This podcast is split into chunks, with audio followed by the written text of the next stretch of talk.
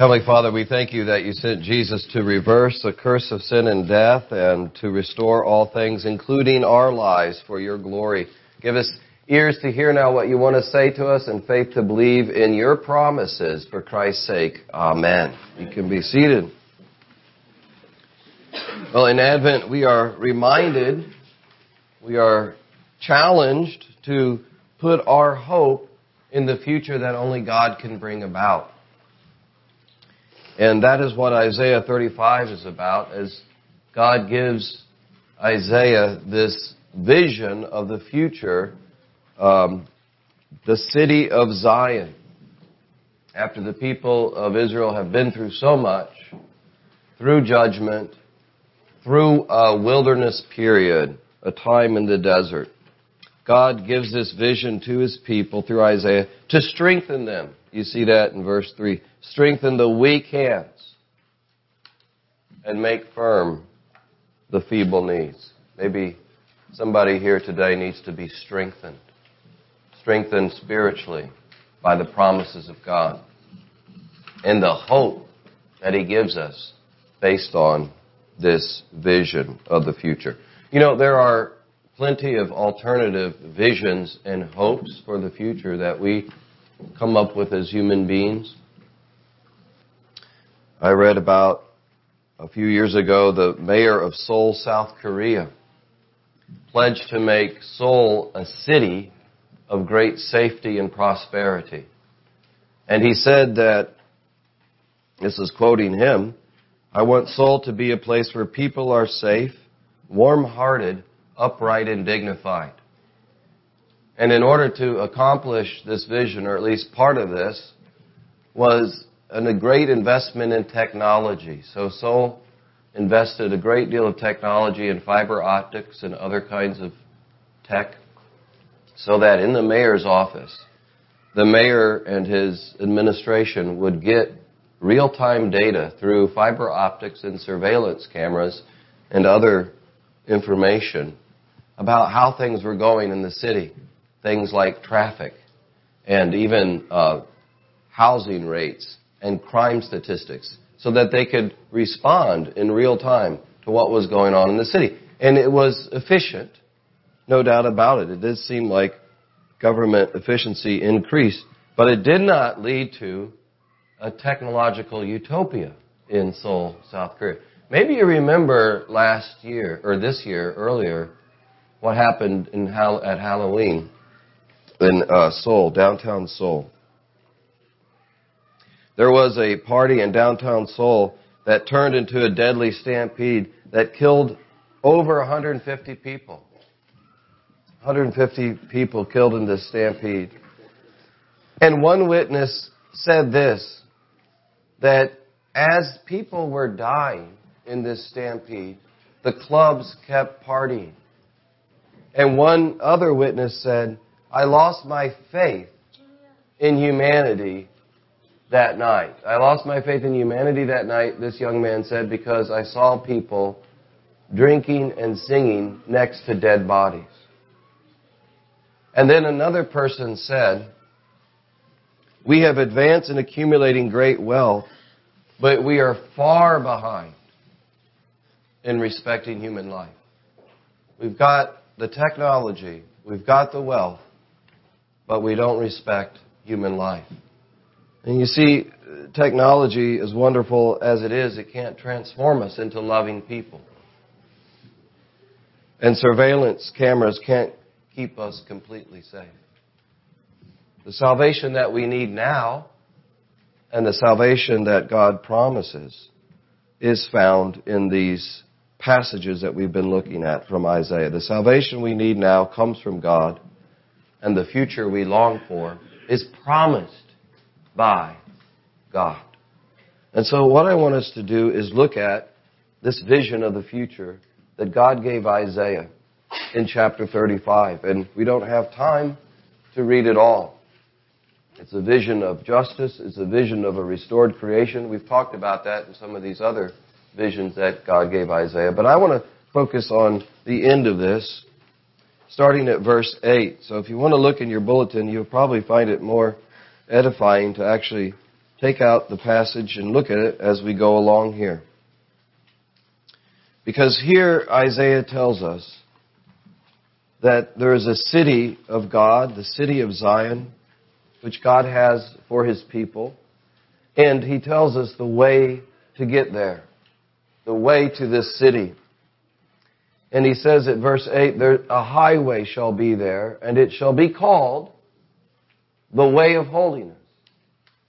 The way of holiness. Now what does holiness mean?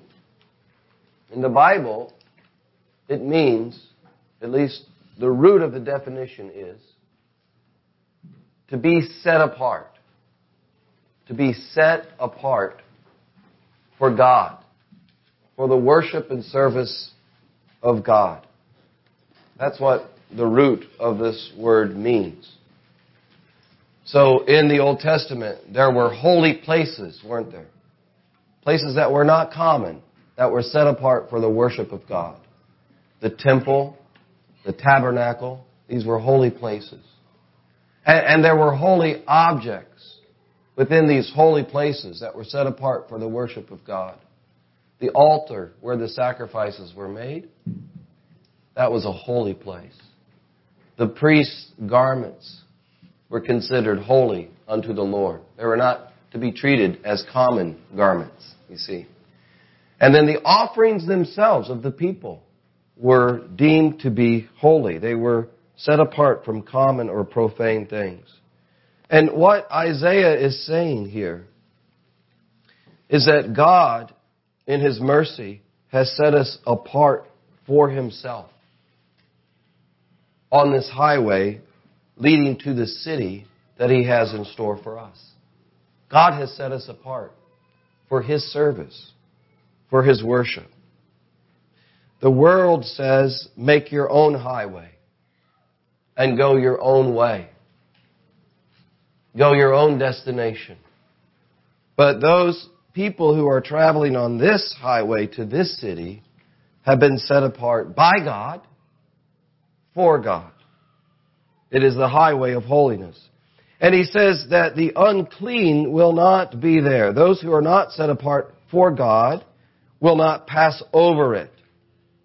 So the unclean shall not pass over it. Now let's remember how God makes us clean. How God makes us holy. Because holiness kind of has a negative connotation in our culture today.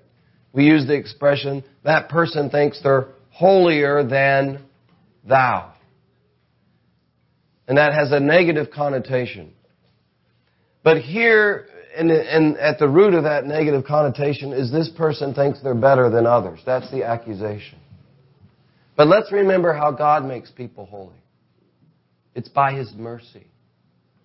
It's not something that is, is, is in us. It is something God does first for us. And then He begins to work in us to make us more like Christ. God is the one who makes us clean. God is the one who makes us holy. Isaiah experienced this in Isaiah chapter 6. He recounts the vision that he had of God as high and lifted up. And the, remember, in this vision that Isaiah had in the temple, he sees the angels, he sees the seraphim, and they're crying out to one another, what? Holy, holy, holy. He sees and encounters a holy God. And in response to that vision of the holiness of God, he says, Woe is me. I am lost. I'm a man of unclean lips. And I live among a people of unclean lips. Now, Isaiah says in 35 that on this highway there will be no unclean people. So Isaiah 6, he said, I'm unclean. And the people that live with me, around me, the people of this nation, they're unclean too. So how does God make Isaiah clean. This is very instructive for us. An angel of the Lord, it says, this is Isaiah 6, flew to me, having in his hand a burning coal that he has taken with tongs from the altar, and he touched my mouth and said, Behold, this has touched your lips. Your guilt is taken away and your sin atoned for. That's how he's made clean. Cleansed through the altar, the place of sacrifice. And friends, that's how we are cleansed by God. Even today, we are cleansed by the perfect, once and for all sacrifice of Jesus Christ. The perfect sacrifice that was made for the sins of the world. And then God sets us on this highway. Sets us apart. He cleanses us and He sets us apart so that we will be heading in our life towards Him, to Him, ultimately to the city of Zion, the New Jerusalem. And then, as we're on this highway, we cooperate with the grace of God and the Spirit of God to grow in this holiness. But it starts with the cleansing. And so with God's help, let's stay on the highway He's placed us on to the very end. Let's resist the temptation to get off the road and, and, and, and on, uh, you know, fall into a kind of tourist trap, you know? You've been traveling down the highway and then there's a sign for fudge. and it says, road calories don't count. Well, that's a lie. but we fall for it sometimes. At least I do. Maple fudge. Chocolate peanut butter fudge.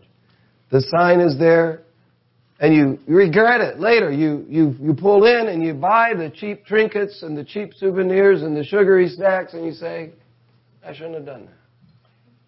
You got off the highway. And that, that's how it is with the highway that God has put you on, the highway of holiness. Because there's all these detours, these traps. And it looks good. And it is for a season. Sin is pleasurable for a season. But then comes the regret and the guilt and the pain and the suffering. And so God has put us on this highway to holiness, set apart from, for Him. Let's stay on it through repentance and faith. Then we see the security of Zion. No lion shall be there, nor shall any ravenous beast come upon it.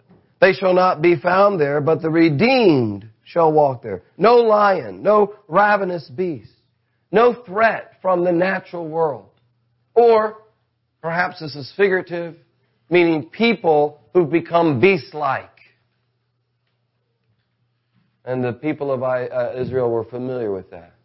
With people like Nebuchadnezzar and kings who thought they had all the authority in the world.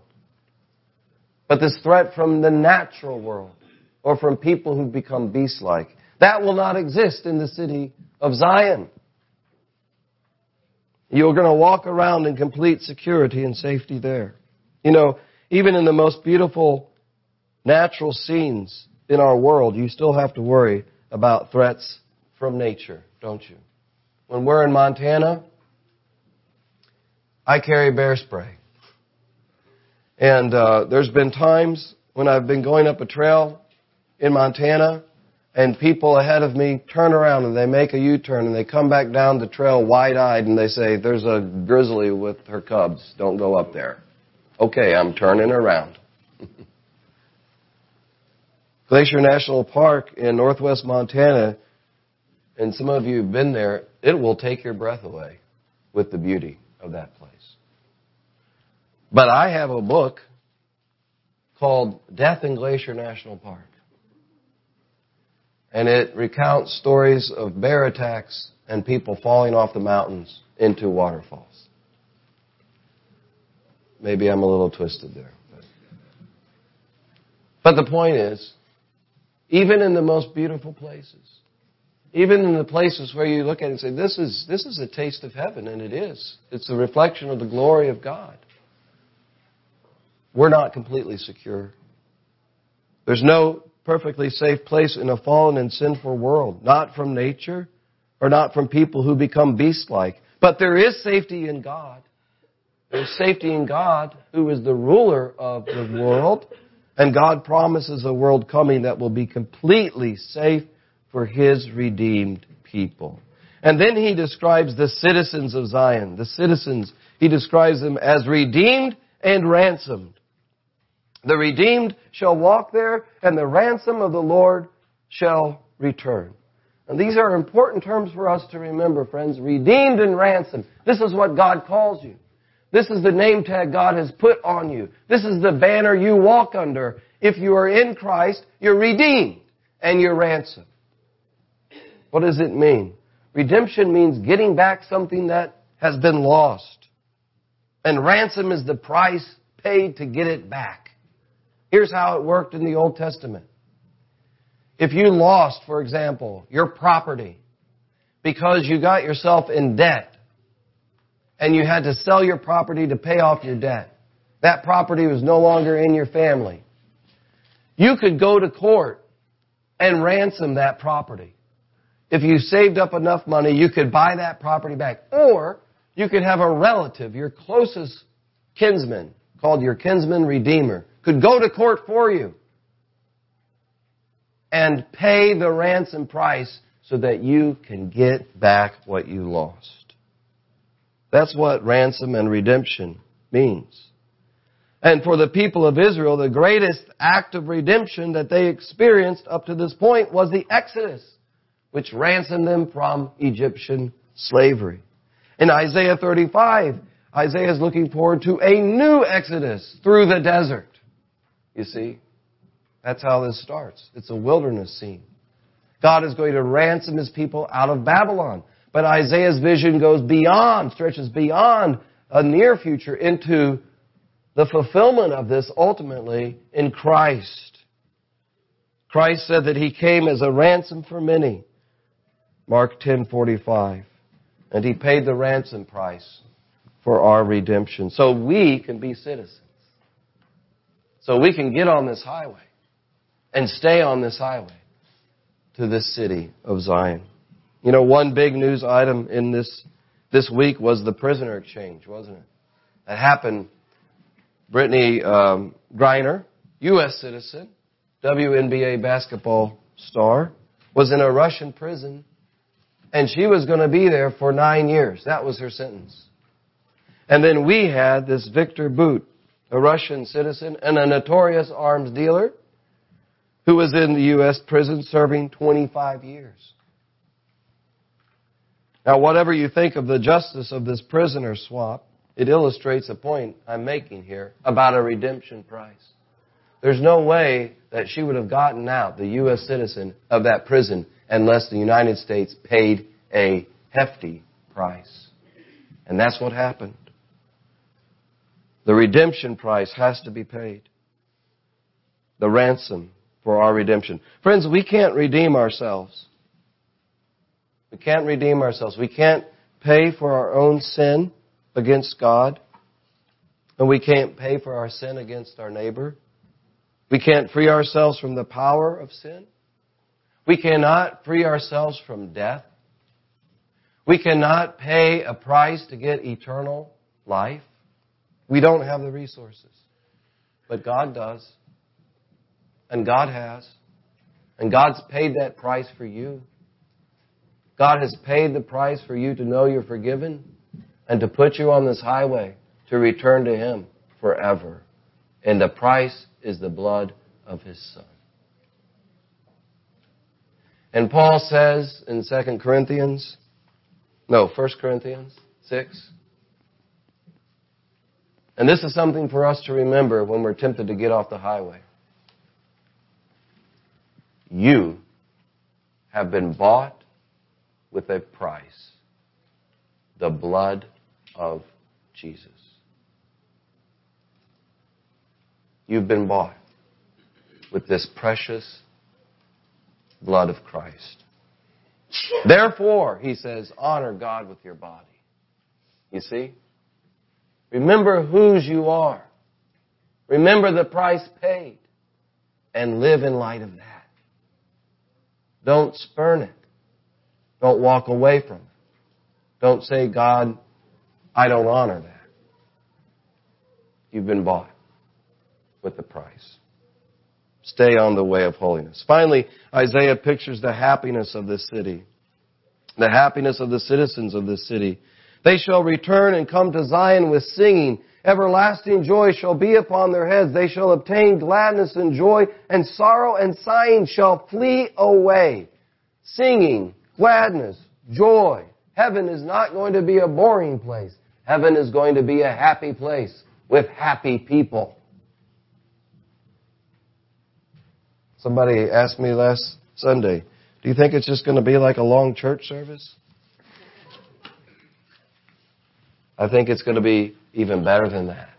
Believe it or not. Believe it or not, even better than that. Heaven is going to be a happy place with happy people. There's going to be everlasting joy. And the things that make us sorrow and sigh now, Isaiah says, are going to fall away. Sickness, disease, sadness, division, hatred, injustice, sin, even our own sin, that will have no place in the presence of God. And God Himself will wipe away every tear from our eye, John says in Revelation. It's going to be Liberation Day in Paris in World War II. That's what it's going to be like. I was seeing, I saw a documentary this week about that. After four years of Nazi occupation, four years of near starvation for the people of that city, four years of fear, four years of living under the lies of a madman. The Allies and the French resistance came together and they liberated that city. And the citizens sang the national anthem and they ran out to greet their liberators with champagne and flowers and they kissed them. And one historian said it was pure joy in Paris that day. Pure joy that day. But in heaven, it's going to be pure joy all the time, if we can even use the word time, throughout eternity. And that's what God promises His people. All our lives, Ray Ortlund says, all our lives, we just wanted to be happy. See if this is true about you. It resonates with me. All our lives, we just wanted to be happy.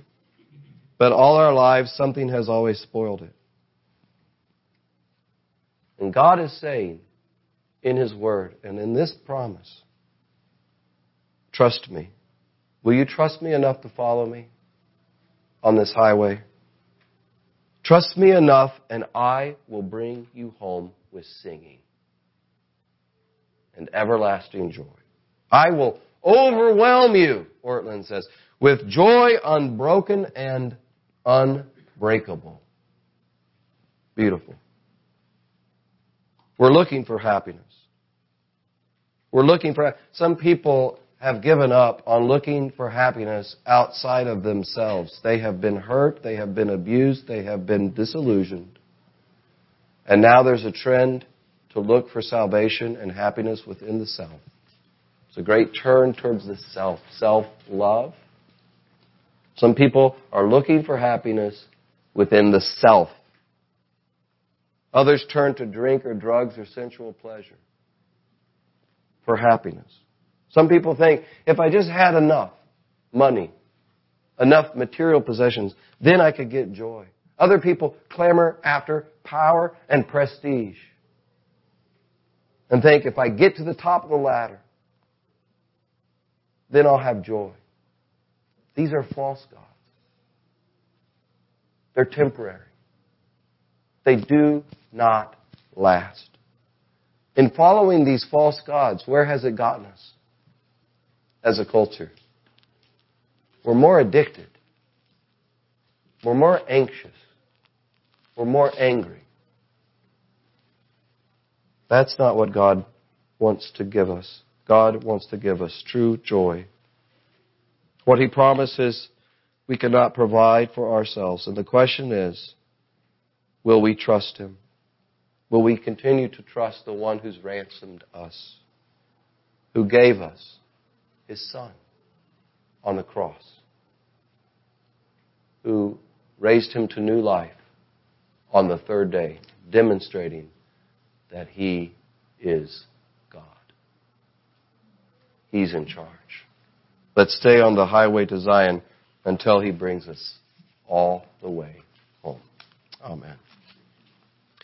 Heavenly Father, we pray and thank, we praise you and thank you for these promises and pray that you would drive them deep into our hearts and minds today and throughout this week and during this Advent season. Help us to remember the true meaning of this time of year and of Christmas where we celebrate the gift of your promised Messiah. In Jesus' name I pray these things.